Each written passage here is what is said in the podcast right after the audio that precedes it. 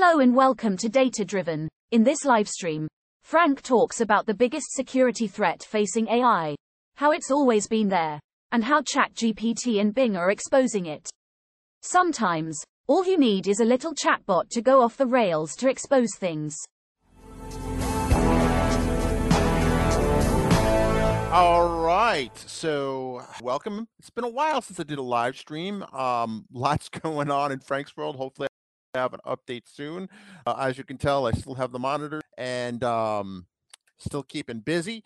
Uh, but first off, I want to let you all know, uh, want to tune in. And two, tomorrow I will be hosting a uh, free webinar uh, on roads and how Red Hat, OpenShift Data Science, and Red Hat will help you um, uh, check out uh, first first day with a new mouth will help you uh, grow your uh, ISV and system integrator business. Um, and and check it out right now. It's it, we're going to talk to Red Hat OpenShift Data Science and how it is now available on prem and in and uh, no one else guaranteed no one else can can can pivot from edge to cloud to hybrid uh, to on-prem and everywhere in between as gracefully as we can and that is not the first time I'm going to mention that.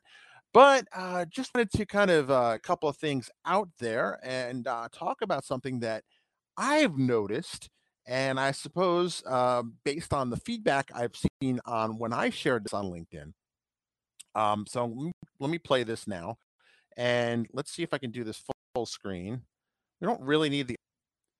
But if you look at what's happening for those listening and not watching uh, what you're seeing is a guy in berlin uh, artist basically took a uh, little red wagon filled with according to the title uh, 99 cell phones uh, and basically tricked google maps into believing that there was a traffic jam. Now this is interesting because um, one um, and basically saying that um, the stunt ended up rerouting cars to another street, and then the red streets uh, indicating traffic appeared on Google Maps. Now, in reality, there were no cars. It was just a gentleman uh, walking down the street, uh, Simon Weckert, uh, 99 smartphones. Reminds me of the other song uh, in German, 99 smartphones go by. Uh, but basically, um, talks about how he created a traffic jam and he's a performance artist. Uh, and this stunt part of his work. Now, it's interesting to kind of see, um, and he's actually called this Google Map Hacks.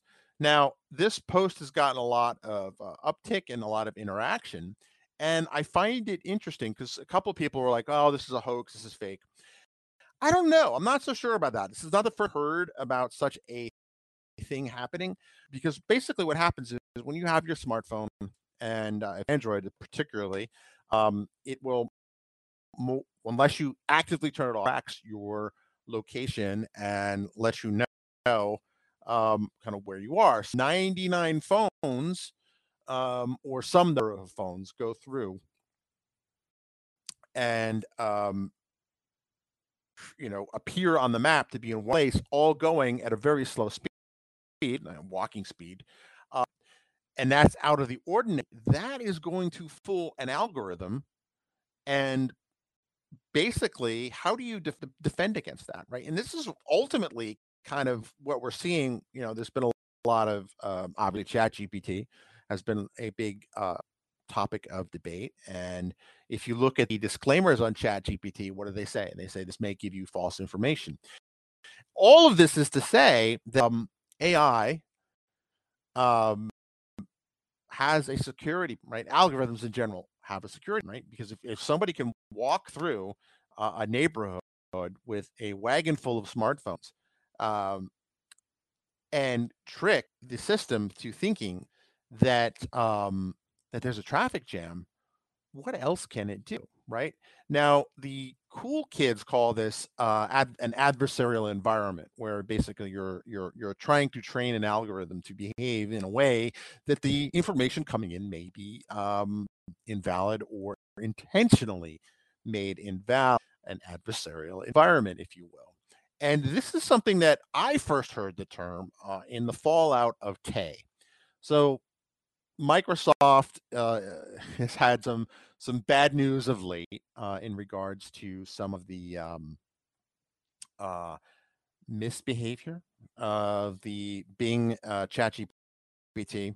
Uh, I think codename Sydney, and you know this is all over the news, right? You know, it, it, it, it it's accused of even putting out veiled threats against certain journalists, which is very bizarre.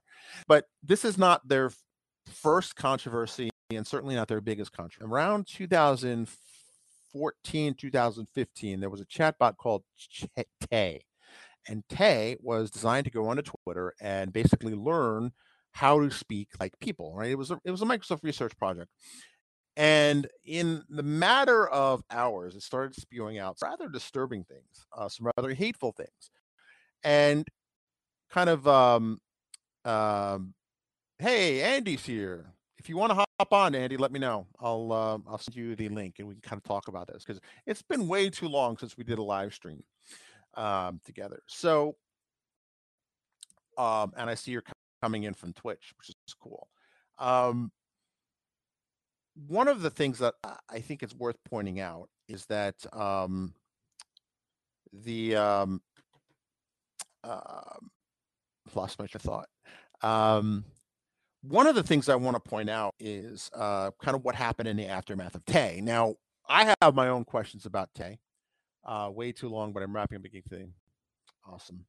Uh, one of the things, and I never shared this before, right? Because I was scared to death. Because, um, hey, Victoria, how's it going? Que pasa? Hoy es Marti. uh, Victoria is helping me uh, learn Spanish. Uh, she's an awesome um, sales rep and um, sales a, a superstar in Argentina at Red Hat.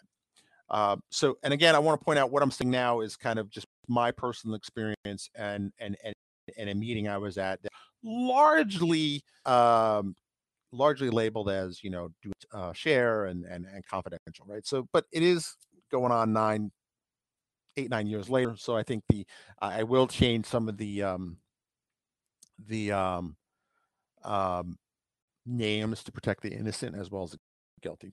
So chatbot that was designed to interact with people on Twitter and do so in a way that it would learn kind of lingo and how to talk to people based on how people interacted with Tay. And that didn't go so well because it turned out that that became an attack surface for uh, people to take advantage of uh, Tay's uh, naive nature.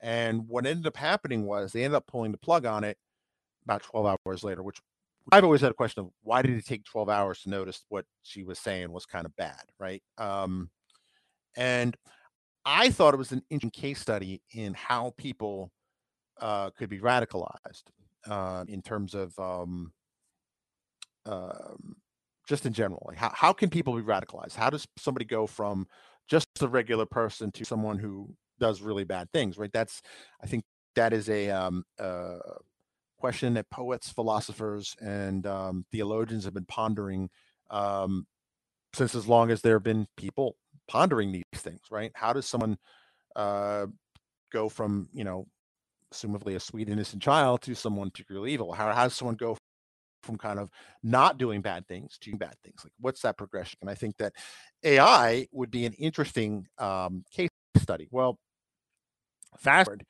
uh, to about um, maybe a year later um, and there was a mlads microsoft uh, has an internal conference called the machine learning and data science summit and that was the that was really you've heard us talk about this on data driven quite a bit but that was really kind of my aha moment that data science is um is a got me into data science really right? So and really kind of accelerated my interest in the field. And there was a talk basically tay kind of a what went wrong? like a post-mortem of you know what went wrong? And, and i'm being very careful because you know everything in there was kind of confidential but ultimately it was this notion that um, they were trying to train a adversarial environment, which is to say that, um, and this really kind of got me thinking about this, got me thinking about ethics, got me thinking about security in training your AI models. And, and we're seeing this kind of writ large now with GPT and some of the concerns that folks have brought up. And um, Oh, thank you, Andy. I appreciate. It. I appreciate it. That was the um, I I've seen the light moment that kicked off data driven and and all of this and um, all of which you see before you. Um, so basically, it was kind of like a discussion of, and it was kind of a you know some confidential stuff talking about Tay and things like that. And Tay has been kind of um on the outside, Microsoft has been kind of a punchline. Even inside, right? People will be like, "Oh, you know, Tay this, Tay that." Um, Tay went from being kind of you know model after a you know millennial teen, I suppose, is what they were, or Gen Z, um, to kind of, I mean, a raging uh, misanthrope um, pretty quickly.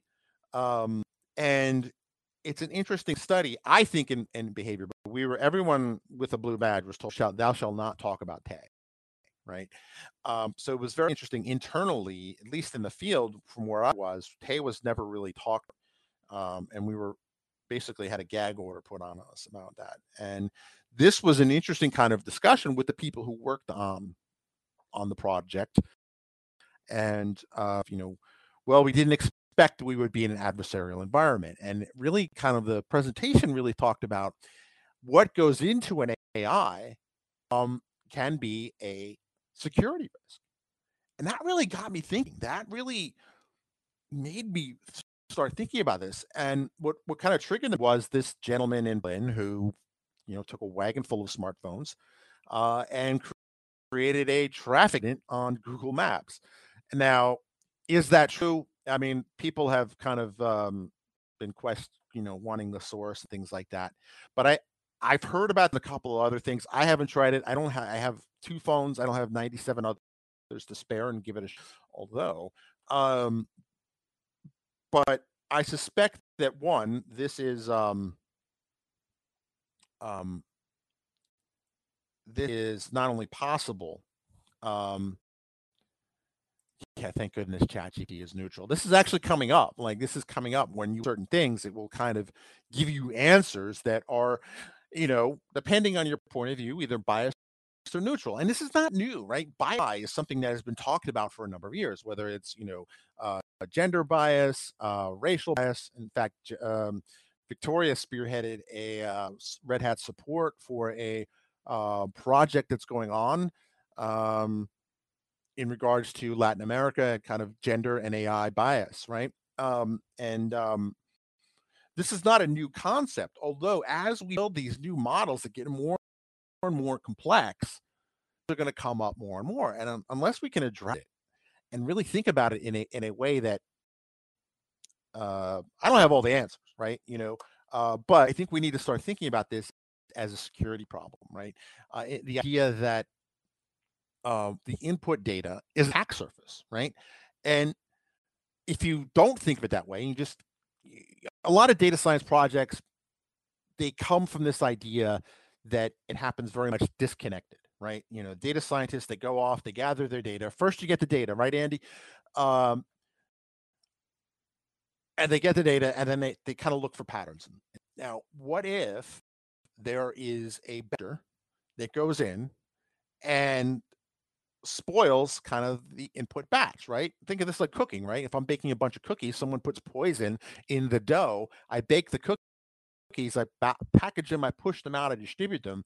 Now that poison is everywhere. And I think we have to start thinking AI and training AI models in a very similar way. I, um, we're seeing this happen, you know, unintentionally, right? When we in- unintentionally inject bias in the systems, and it happens, right? To, to, to the degree of which it happens I mean, that's you know that's a discussion for another day, but it does happen. I think I think we can we can agree on the existence of the problem. The severity of the problem, I think, is um, uh, subjective, but um, but it, it can happen. And what we're seeing is the potential of uh, as we rely more and more on algorithms to uh, on everything from you know customer service interactions uh, financial transactions, making these decisions, I think we have a very large uh, security problem, right? How do we take in the input data and vet it, right? How do we know it's true? We know it's neutral, right? What does even neutral mean, right? That that's that's a whole other thread to pull on. Um, how do we make sure there's no bias in it, or at least gate the bias, measure the bias?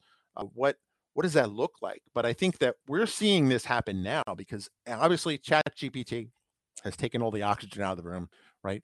But you're seeing other competing systems being built. And what's that going to look like? What are they going to be training on, right? Because AI has turned into kind of what the IoT world is, right?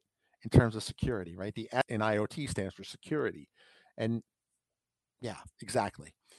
Um, AI are we going to say that now that the S stands for security, right? Or fair at the F in AI stands for fair data, right? Or clean data or safe data.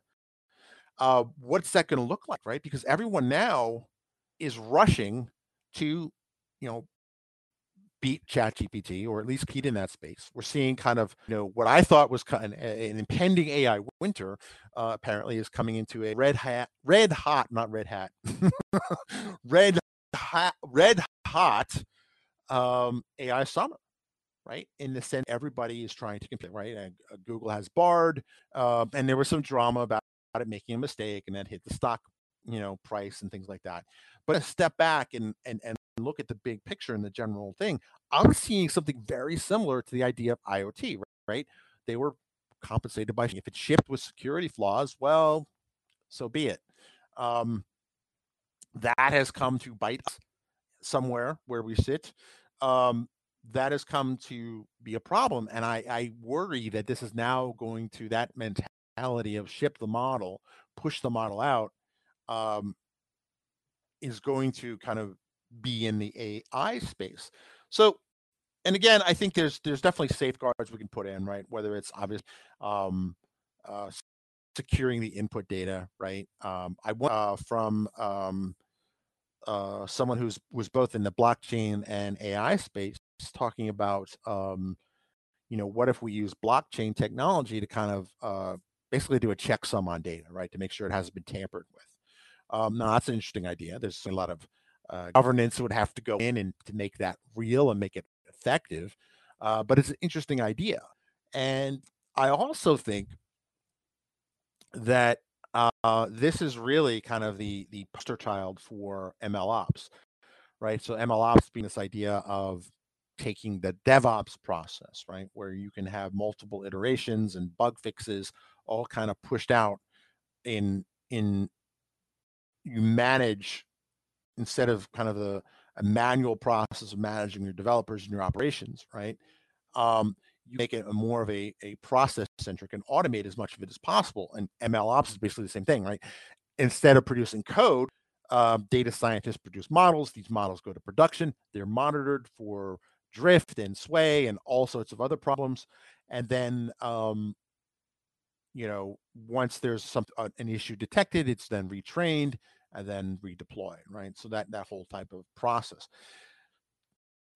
We have AI has that advantage over something like um, over something like um, um, IoT, where with IoT you actually have to get the code to these physical devices, uh, which is um, uh, not always easy. Not everybody patches it.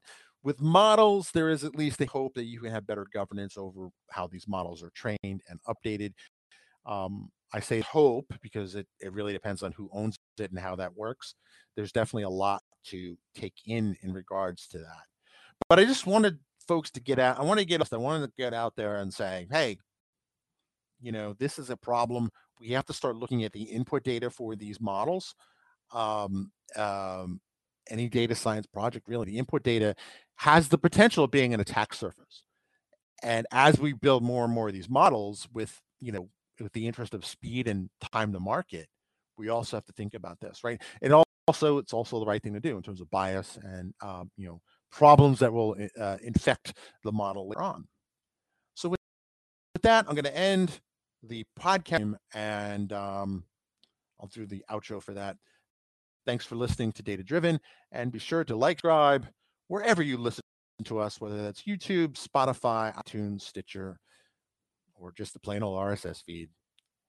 One last thing. Have you seen my new show, Buzzwords with Bailey?